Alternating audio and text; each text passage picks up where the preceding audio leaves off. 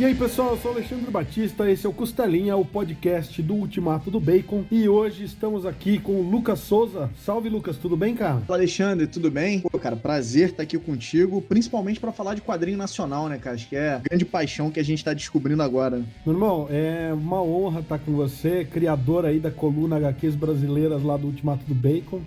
Então, se tem alguém que é apaixonado por quadrinho nacional que eu conheço é você, não é porque a gente escreve junto pro site. A gente tem que chamar aí uma dupla que é destaque, tá? Já tem desde 2017, estão lançando aí quadrinhos de relevância num, numa área que você também é apaixonado, né, Lucas? Você é um leitor assíduo desse gênero de quadrinhos, né? Exatamente, cara. Eu acho que uma das coisas mais legais que eu tenho descoberto aí no, nos últimos anos é realmente ver quadrinhos diferentes, né, cara? Eu acho que às vezes a gente fica meio bitolado no, Marvel e DC, né, da vida ali, fica muito no feijão com arroz, e a gente perde a oportunidade de ver obras diferentes, cara. E aí, quando a gente vai olhar para aqui para a nossa indústria nacional, e, e, a gente tem muito aquela síndrome do, é, do, do, cachorro, né, de ah, o que vem lá de fora é bom, o que é que de dentro de casa é ruim, e a gente perde a oportunidade de ver obras realmente incríveis, cara. Eu acho que nesses últimos anos aí, a gente tem, eu pelo menos tenho começado a descobrir um pouco mais isso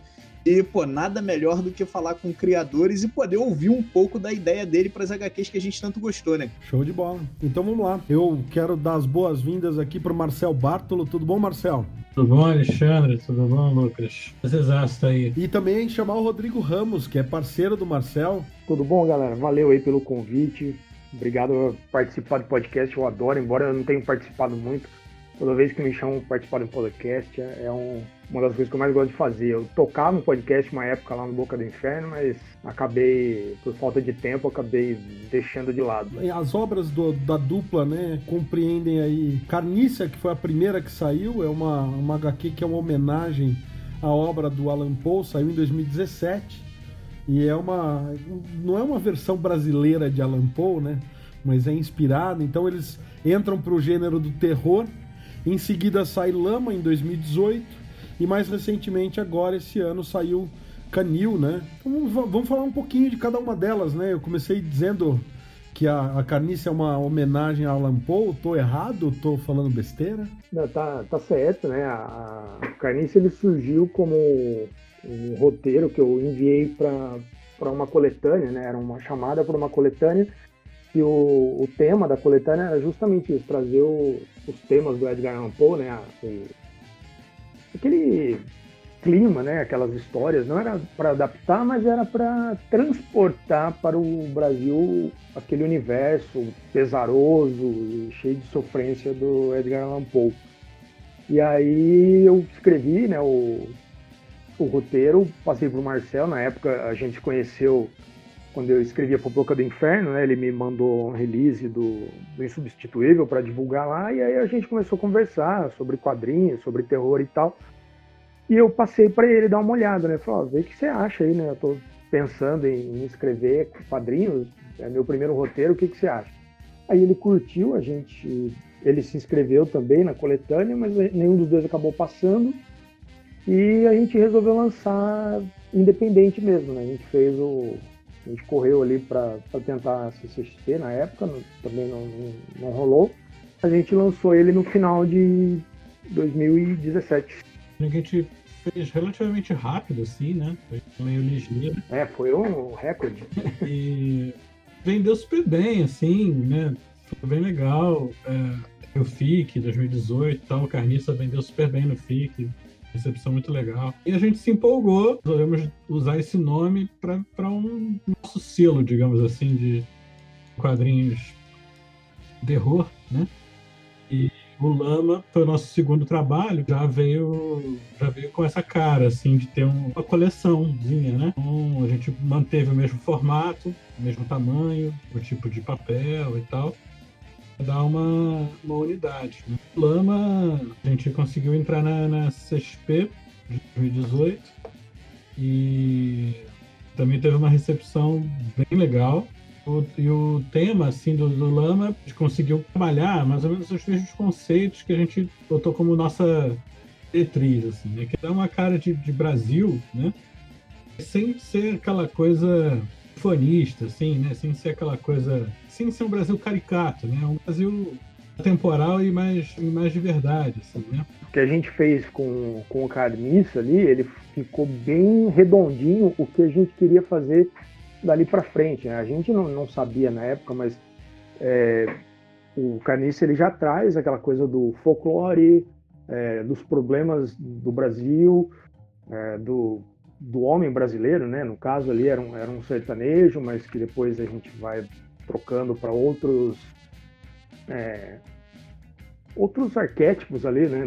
Brasileiros sem cair naquela coisa do do Jeca Tatu ali, aquela coisa muito não, não vou dizer simplista, mas muito caricata aí, como o Marcelo falou, né? É uma coisa mais comum ali, mais difícil. É difícil você ver é, dentro do terror. Normalmente a galera vai para um lado mais gótico ou mais urbano e a gente queria ir por um caminho que corresse ali no meio. Acho que, que aí o que a gente conseguiu assim equilibrar um pouquinho essa mistura de folclore com um tom de homenagem a, a, a algo que a gente gosta, clássico e tal, tal, tal mas mirando para frente, assim, né? Mirando para o que está se produzindo agora, de, de, da nossa linguagem de terror e, e suspense e tal, né?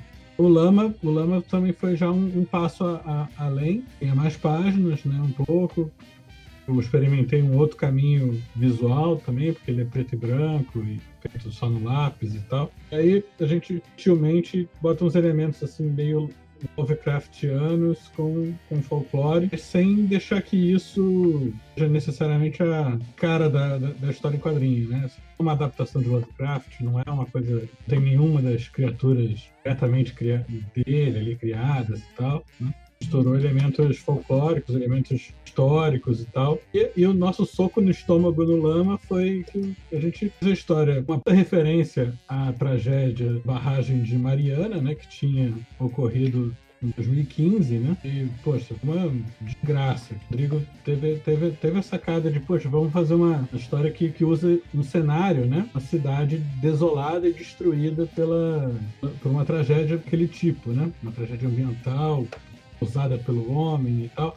Ah, legal, vamos fazer. Aí Lama foi coroado ainda com um, um, ou dois meses depois do lançamento, o Brumadinho, né? E veio o Brumadinho, a tragédia ainda pior e ainda maior, ninguém poderia imaginar. Quanto vocês diriam, tanto você quanto o Rodrigo, que isso impulsionou a HQ de alguma forma ou não? Vocês não sentiram impacto nenhum em termos de venda ou de aceitação ou até de promoção na mídia, sabe? Do tipo, é muito interessante quando a gente vê uma obra em quadrinho que retrata a nossa realidade, né? né? A gente tinha já feito um certo sucesso ali com, com o Carniça, né? Porque a gente fez um, um quadrinho independente, a gente imprimiu 500 cópias e ao longo do ano, entre 2017 e 2018, ele praticamente esgotou, né? A gente foi para CCXP com o lançamento do Lama e praticamente lá acabou. A gente ficou com umas 30, 50 cópias no máximo de Carniça depois da, da Comic Con. Então, por um quadrinho independente, isso foi um sucesso até é, considerável. Assim. E quando a gente começou a divulgar o, o Lama, é, eu pelo menos tentei é, usar isso como pano de fundo, porque é uma coisa assim, é, não foi para deixar claro que isso não, não era um, uma questão de, de, oportunismo, até porque se você explora, é, eu vi vários filmes e vi vários quadrinhos desse tipo do, do, do monstro da natureza que que ataca né, a civilização e tudo mais. Geralmente, ele parte de um, de um acidente ecológico. Né? Você tem ali é, é, Humanoids from the Deep, que é do, do Corman ali, ele é baseado em um, uma pesquisa genética com salmão. É, você tem o The Host, né, aquele hospedeiro, né, que é um, o monstro do pântano, o próprio Homem-Coisa. Normalmente eles envolvem uma, uma questão da natureza se voltando contra o, o homem. e aquilo estava muito muito fresco na nossa memória, né? Mariana tinha acontecido alguns anos antes, mas tinha não tinha acontecido nada, né? Com, causa, com os causadores e tal. Então a gente tinha tido uma desgraça daquele nível, né? Ambiental. É, foi uma coisa muito grande que impactou. Ele, a gente ainda estava vendo a lama chegando no, no mar e como a, as populações ribeirinhas estavam enfrentando isso. Então ali quando eu quis fazer um monstro do pântano, né, que eu sou muito fã desse tipo de, de terror, de uh, natureza versus homem, assim, eu queria uma coisa que fosse impactante o suficiente para despertar isso e que ao mesmo tempo pudesse trazer o aspecto de crítica que a gente coloca nos nossos quadrinhos. E então foi tudo se encaixou meio que naturalmente assim. Quando a gente começou a, a vender o, o Lama, que o Marcelo falou dois meses depois aconteceu Brumadinho, foi bem o contrário, né? É, a gente parou de promover a HQ, porque a gente ficou sem chão, assim, foi um negócio, meu, a gente criou um, um negócio grave, pesado para falar, para criticar, e aí veio algo, tipo, a realidade, como o Marcel sempre coloca no, nos, nos autógrafos dele, a realidade foi muito pior do que aquilo que a gente tinha imaginado, e aí, assim, pelo menos da nossa parte, a gente parou. A gente teve alguma repercussão, algumas pessoas procuraram a gente por conta disso, para fazer umas matérias para jornal e tal. Mas a gente mesmo parou de divulgar lama enquanto aquilo tudo estava acontecendo. A gente voltou a divulgar o Lama já no segundo semestre. Ficou o primeiro semestre, é. depois que aconteceu o Brumadinho, bem desconfortável de falar no assunto. Por mais que não seja a nossa intenção, né, de forma, mas a gente, além de realmente ter ficado impactado pelo, pelo acontecido, né, é, a gente não, não, queria criar uma situação onde alguém pudesse achar que a gente fosse sido oportunista, coisa assim, né. É, foi uma tragédia lá quantas vezes maior do que foi Mariana, sabe, assim, a quantidade de, de, de mortes e tal. Então, mas ama, é, como, como quadrinho, assim, eu acho que ele, ele agora, ele tá tendo uma vida um pouco mais lenta, né, do que o o Carniça, mas esse pessoal tem, tem, tem gostado, tem reconhecido né, o quadrinho. Lama, eu particularmente achei uma obra incrível, mas é, a gente que, que lê, o consumo bastante, faço consumo bastante terror, seja de filme, livro, HQ. Então é, eu confesso que deu para perceber para onde vocês estavam indo, apesar da, da temática ser super atual e relevante. É, e aí, óbvio, como a gente não, não viveu, é uma realidade, pelo menos para mim, que eu vi pela televisão, mas eu não tive contato, eu confesso que eu não, não consegui me apegar tanto à obra. Diferente do que aconteceu em Canil. Canil, cara, e aí eu queria perguntar para vocês é, um pouco de, de, como foi esse processo do desenho falando de Canil, porque Canil vocês fazem duas coisas que eu acho incríveis. É, o primeiro, vocês retratam uma realidade de um sistema carcerário, é, é, no mínimo, difícil e corrupto. E é, acho que a gente pode se relacionar com isso, seja lá de que, de que área do Brasil a gente é. E, mas vocês fazem um negócio que é surreal, que é vocês conseguiram me surpreender. Até as últimas páginas da HQ, eu honestamente não sabia para onde vocês estavam indo. E é raro a gente que é leitor há muito tempo, a gente é, pegar uma obra que a gente fala assim, caraca, eu só consegui perceber o que estava acontecendo nas últimas três páginas, quatro páginas. Até ali eu honestamente não, não sabia o que, que para que caminho a obra estava levando. É, vocês perceberam que vocês estavam fazendo isso? Estavam conseguindo realmente é, é criar uma trama que que a gente só ia, que a gente leitor só ia conseguir perceber o que estava acontecendo no final? É, foi intencional e, e, como é que foi esse processo para chegar nesse, nessa temática? Porque o, o, o, Lama, a temática é até por tudo que aconteceu pela cobertura nacional, é, é fácil da gente perceber um pouquinho de, de como é que vocês chegaram na, na ideia, até pelas referências que, que vocês estavam comentando um pouco antes. Mas como é que foi isso para Canil? Canil, a ideia inicial partiu de, um, de uma uma piada que eu sempre faço, porque os filmes de terror, assim, tem muito que o filmes que você assiste, que quando o cara, o lobisomem acorda, ele, sei lá, ele tá pelado em algum lugar, tipo, e ele não lembra o que aconteceu, ele levanta, vai embora, volta para casa, no, no, dia seguinte ele continua matando. E, foi, e meio que surgiu a partir daí. Foi, o que aconteceria se esse cara tivesse sido preso, sabe? Como que a, a partir né, do, do último crime ali do, do ciclo, né, daquela da, daquela lua cheia, o cara fosse para cadeia, ou então sei lá, ele fosse internado, o que poderia acontecer com ele a partir dali. E meio que foi em volta disso que eu criei a história. Outra coisa que eu queria fazer no Canil, embora isso esteja ali, né, aquela questão também da, da crítica e do, dos problemas que a gente sempre coloca, eu queria que ela fosse uma história muito mais violenta, assim, muito mais próxima do terror clássico, assim, de, de cinema ou, sei lá, uma coisa mais visceral mesmo. Eu não queria que ela ficasse tão sutil e que ela não ficasse. É, que ela falasse dos problemas mais em segundo plano. Embora eu acho que a desintegração social que está em, em Carniça ela não faça parte, ela não esteja em primeiro plano e a questão política e social de Lama também não esteja em, em primeiro plano, eu queria que isso ficasse mais sutil em Canil. E aí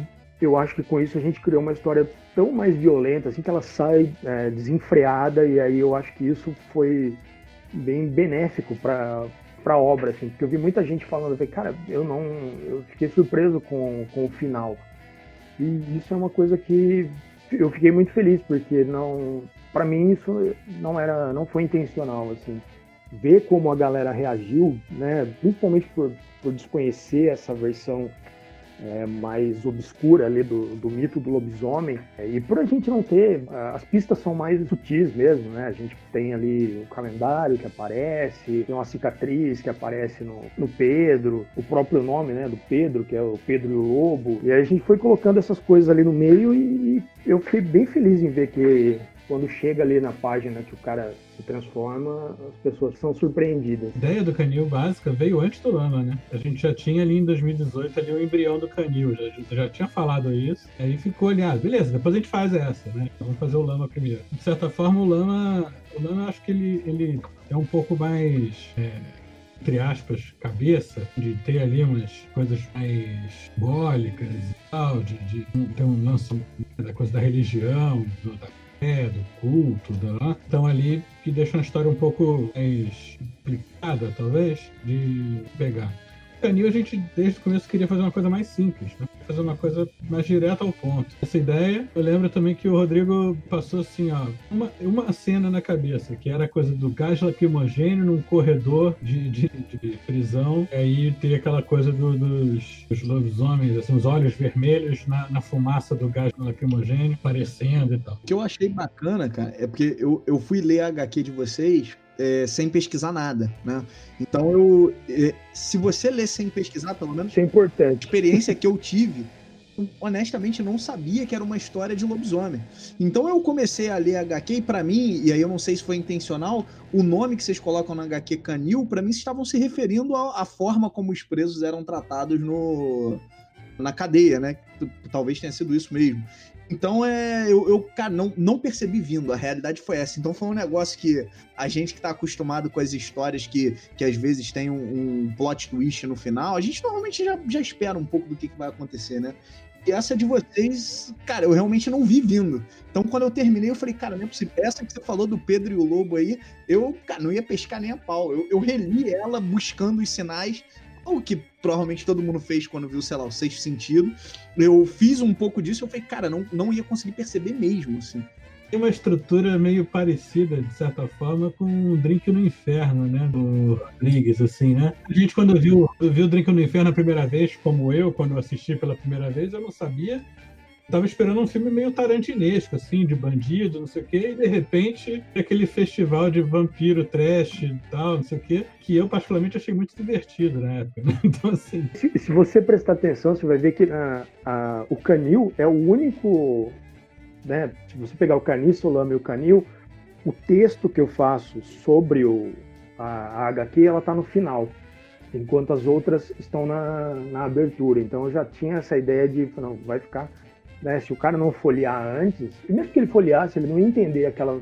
A maioria das pessoas não ia entender aquela versão né, que a gente usou do lobisomem ali. É, teve essa coisa também, porque eu, eu, fiz uma historinha em 2018, uma coletânea, uma historinha bem curtinha e foi de lobisomem. E aí nesse período eu, eu acabei pesquisando muito de lobisomem, lobisomem brasileiro, assim, peguei muito vídeo de coisa de causa de lobisomem e tal. Quando a gente estava conversando do canil, uma coisa que o Rodrigo falou e eu falei assim, cara, gente tinha que fazer um lobisomem diferente, ficar um lobisomem diferente. A historinha que eu tinha feito, dessa coletânea, eu já tinha feito um lobisomem que era meio cara de porco. Muitos mitos do Brasil têm essa coisa do lobisomem parecer um porco do mato, né? É exatamente um cachorro, dependendo da região onde conta a história. Agora, eu sinceramente não lembro nem agora mais aonde que eu achei essa coisa. O Rodrigo também pesquisou tinha essa história do, do, do, do, homem virado do avesso, que é uma alegoria bem direta essa questão da raiva interior, né? De, né? A raiva explode você, pele sai fora, você vira uma outra coisa,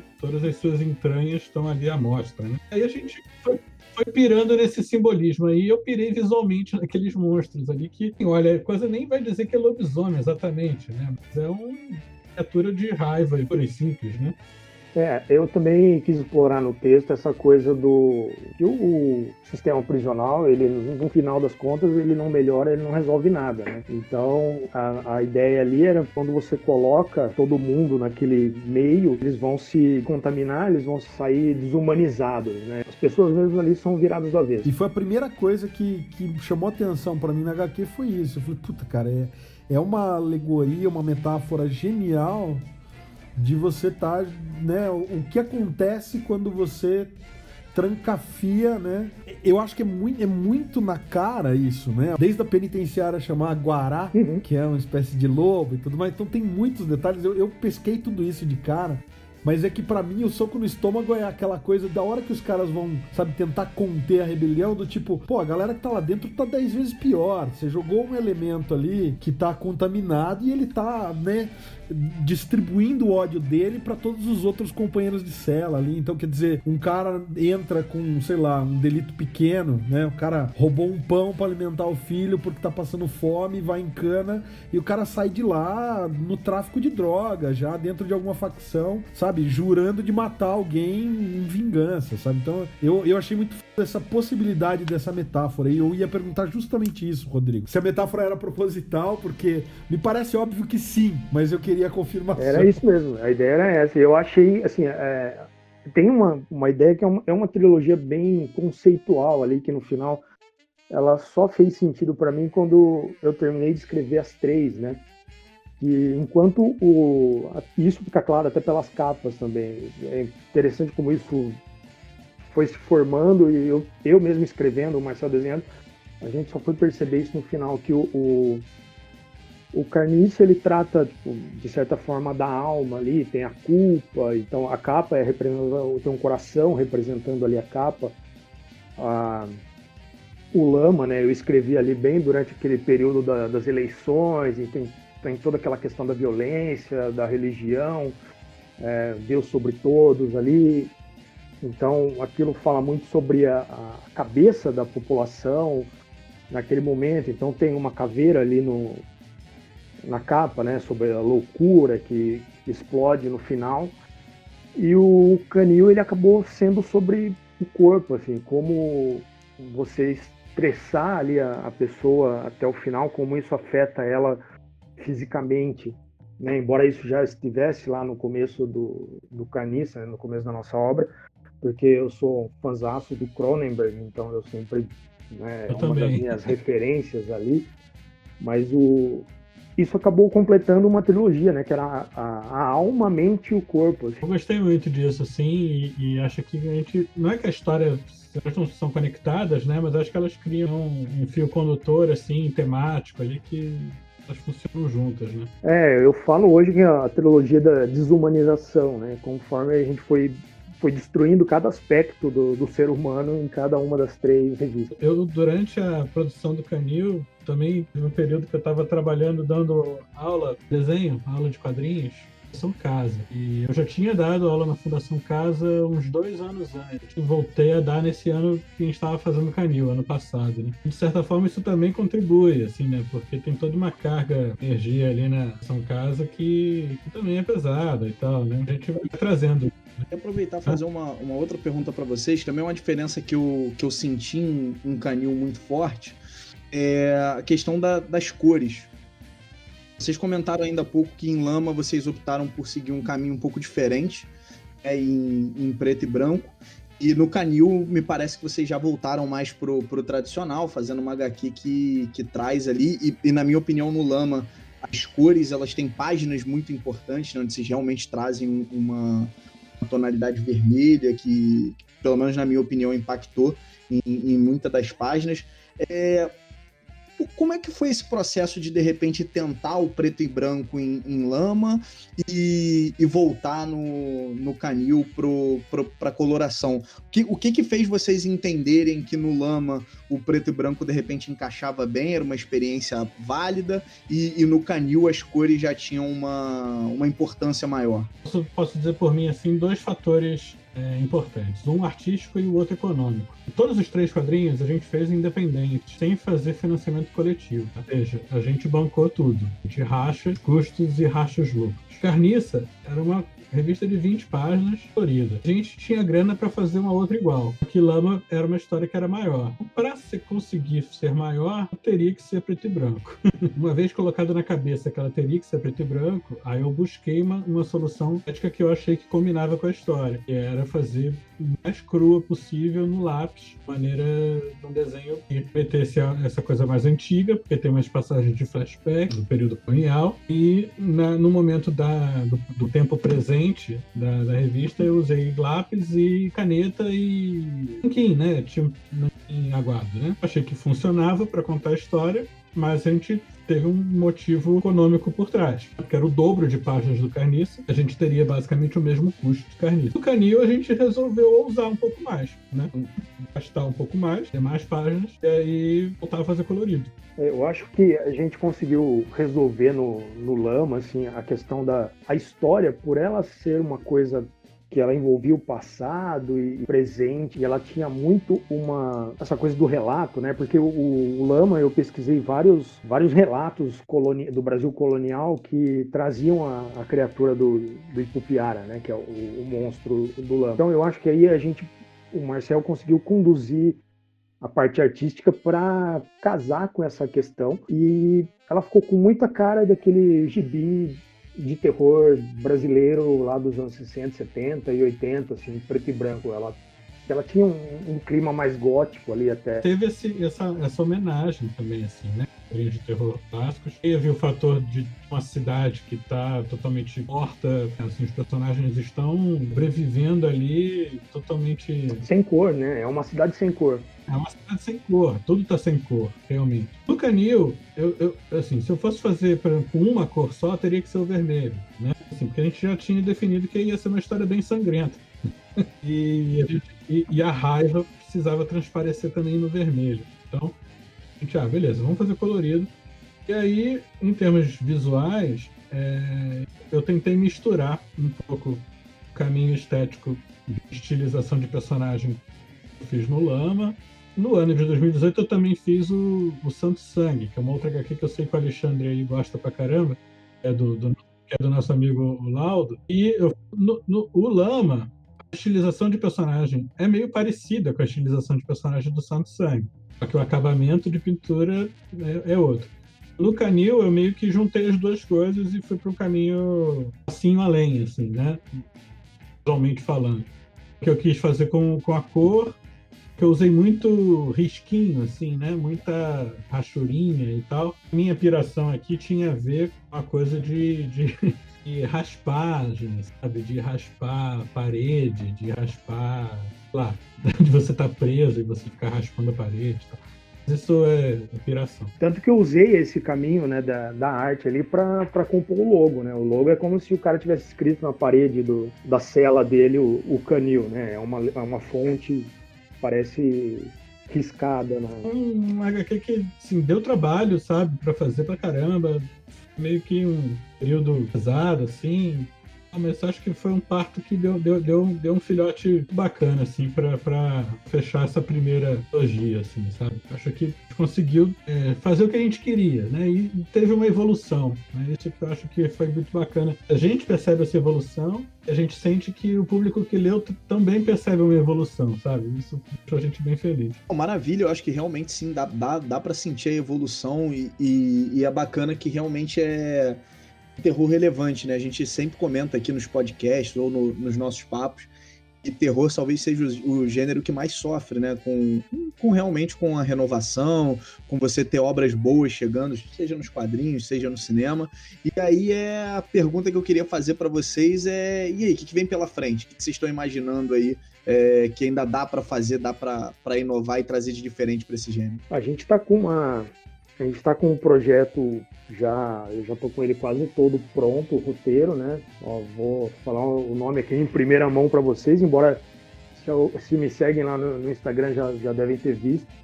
Vai chamar Súbito, né? Vai ser uma HQ de volta ali aos moldes do, do Caniça, uma HQ mais curta, é, um outro formato, a gente vai seguir por outro caminho ali para ter mais opções, né? De, conquistar novos leitores e então a gente vai tentar outros formatos de, de quadrinho ali, mas também é uma HQ de terror, com a mesma pegada.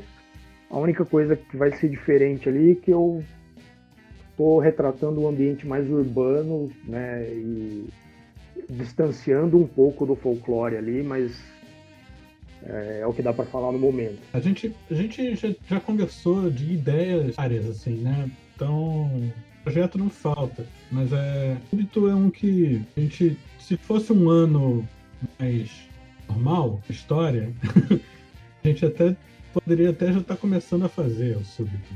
Como 2020, para a gente datar o podcast aqui, 2020, um ano completamente a ser esquecido, a gente vai tocar para frente, né? Então, esse ano a gente lançou o Canil e provavelmente então ano que vem a gente pega para começar essa nova leva. O súbito seria um primeiro primeira história num, num outro formato. Se fosse nosso do, do, do Carniça, do Lama e do Canil é um formato meio grande, assim, né? A gente vai tentar fazer uma, uma história num formato de, de revista um pouco menor, a está outros outros valores também. Talvez, né? A gente ainda não definiu isso, mas talvez a gente care o momento aí de fazer uma primeira tentativa aí de financiamento coletivo e tal, pra ver como é que rola, né? E assim, vocês perguntaram assim, caminhos pro terror e tal, assim, eu acho que Rodrigo é um aficionado pelo terror e tal, tudo que é filme. Eu, eu, gosto muito também, não, não, não consigo acompanhar o mesmo ritmo aí de tudo, mas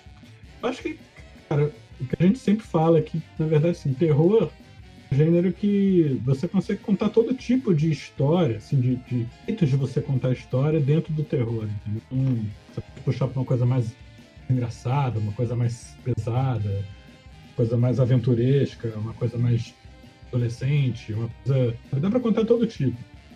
E o que é muito bacana do terror é que a gente atinge um público muito amplo e muito diverso. Todo mundo pode gostar de histórias de terror, porque o terror, na verdade, o pior de todos é da vida real. Então, o terror vira uma, uma, coisa. Todo mundo acaba usando aquilo como uma válvula de, de, de de diversão, ou de você aprender a lidar com, acontecendo e o terror ele vem crescendo muito assim né? Se você reparar a popularidade e a, quantidade de produções cinematográficas embora aqui no Brasil não cheguem tantas se você procurar lá no, no IMDb por gênero você vai ver que as décadas assim é, dos anos 80 para cá o terror explodiu assim ele sei lá quadruplicou a quantidade de produções anuais. É, e eu acho que, em vista do nosso cenário político e social, assim, não só Brasil, mas mundial, o terror ele vai ter um papel cada vez mais importante, assim, porque o terror ele funciona muito como documento da sua época, né? Você tem nos anos 50, 60, 70, 80, 90, o terror ele, ele fala muito sobre aquele período. E eu acho que a gente nunca precisou de tantas histórias de terror quanto agora. Na verdade, a, a pior história de terror agora é você fazer um documentário, mas assim.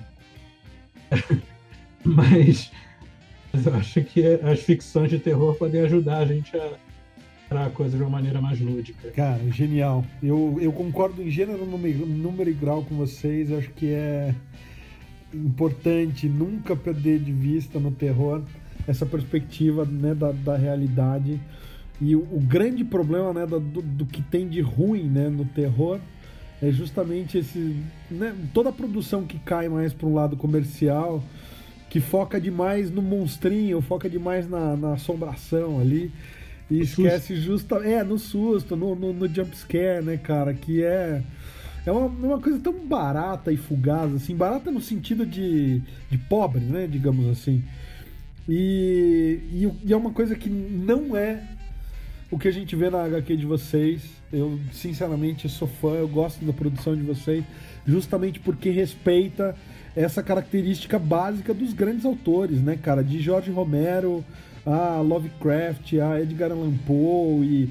Pô, vocês citaram Cronenberg, puta, é, é, isso, né? O Videodrome é mais do que uma pira, se você for assistir ali, né? É mais do que aquela coisa do cara entrar na televisão, tirar uma arma de dentro da barriga e. né?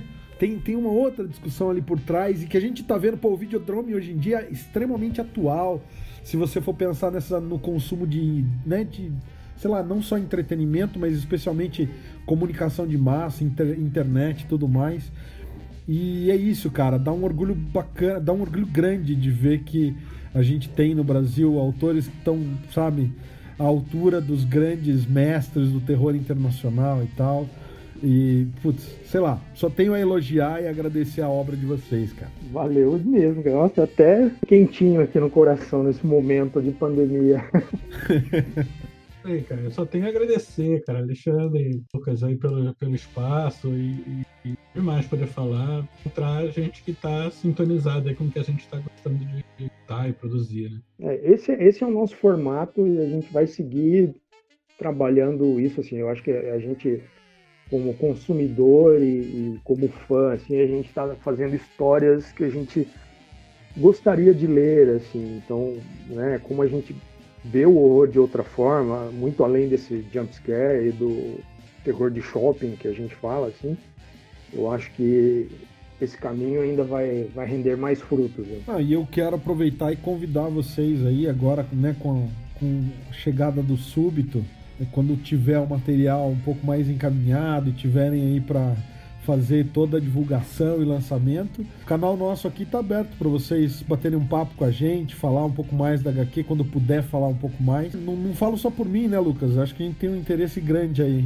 Com certeza. Obrigadão. Legal demais ouvir, cara. Eu acho que a gente que está acostumado a ler HQ é muito bacana quando a gente tem a oportunidade de ouvir um pouco o processo criativo de vocês, entender como é que as coisas são feitas e, e ver esse cuidado, né? É, o Alexandre pegou mais detalhes do que eu aqui. O Alexandre, eu tô meio ainda que eu não percebi que era um, que era um lobisomem. Eu estava inclusive folheando a HQ aqui. É, depois que você falou que percebeu aí até o nome do, do, da, do presídio, eu falei, que merda. Mas tudo bem, eu acho que é legal a gente ouvir o processo criativo, né, cara? Eu acho que isso é bacana. Então acho que a gente pode dizer que a casa está aberta aqui para vocês, porque é, é, realmente muito legal ouvir vocês falarem. É, tem coisas que são muito engraçadas, assim, né? Que a gente todo um processo criativo nosso, a gente pensa coisas, coloca e tal, que depois que o leitor lê, cara, ele vai ver o que ele quiser ali, né, cara? Então, tipo, no Carniça, teve gente que mandou pra gente mensagem assim, tipo, pô, gostei pra caramba, não sei o quê. Só que falava coisas que, tipo, a gente nem de longe tinha pensado ali, entendeu? Tipo, que a pessoa interpretou sei lá o que, entendeu? Ela falou, pô, porque ele enterrou a mulher. Eu fiquei chocado com o cara que fala que ele desenterrou a, mulher. Oi, então? É, tipo, de onde ele tirou isso? Não sei, entendeu? Aí, tem umas coisas muito doidas, assim, mas, mas ao mesmo tempo é muito legal, porque o, o leitor vai absorver ali as coisas que estão relacionadas às experiências dele, né? Então isso, isso é muito divertido, assim, de ver como que... Tem um, tem um easter egg que não sei se vocês repararam ali, mas toda vez que aparecer um urubu na, na nossa história, né? Não carniça nem tanto que o urubu é quase o personagem principal ali, mas no Lama e no no canil, é a hora que aparece o urubu dali pra frente, você pode esperar o pior. É, é a virada de vai dar merda. Também não tinha reparado, não tinha reparado essa não. Tu pegou essa, Alexandre? Não, mas eu reparei que tinha urubu, mas achei que era só um easter egg por conta de ser o selo carniça, né? Que é na cela do cara lá. Isso, tem, ele coleciona foto ali de, de aves. Isso, daí tem o urubu ali, né? Na folhinha, bem ali, você pode ver que tá contando que a lua cheia tá chegando.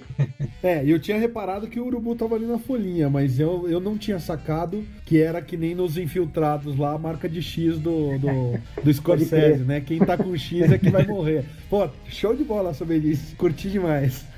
Legal, cara. A gente desce aí a oportunidade, é, faz aquele jabá esperto e quem quiser acompanhar o nosso trabalho, né? Tem aí as Facebook Instagram, botar carniça quadrinhos, vai achar. Botar os nossos nomes também, vai achar. Né?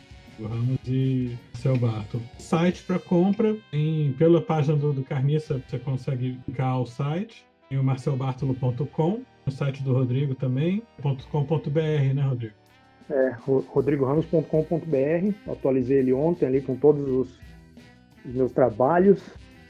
E aí é só entrar em contato com a gente lá, quiser trocar ideia sobre quadrinho, pode mandar mensagem direct ali que eu falar de, de terror ali é passatempo constante. Quer convidar aí para outros bate-papos, outras. A gente está na era das lives aí, estamos aí. É. It's alive! Não, mas da nossa parte tá, já estão mais do que convidados. Eu quero agradecer mais uma vez a presença de vocês dois, agradecer o Lucas também, que é meu parceiro de podcast aí. O Bem João. melhor do que o Diego, né, cara? Meu Deus. Melhor coisa que eu fiz foi tirar o Diego desse podcast e trazer você, Lucas. Melhorou o nível, cara. Melhorou, eu vi. Eu senti que subiu bastante. Alô, Diego. cara, e vou te falar, hein? Quem ouve também tem falado isso, fala, pô, tava demorando tirar o Diego desse podcast. Sei de quem vocês estão falando, mas ele deve ser legal pra caramba. E é isso aí, pessoal. Se vocês ficaram com a gente até agora, a gente agradece a sua audiência e semana que vem tem mais costelinha. Confira também o conteúdo em ultimatodobacon.com e os nossos vídeos no YouTube barra sobrecapa. Até semana que vem, galera. Valeu!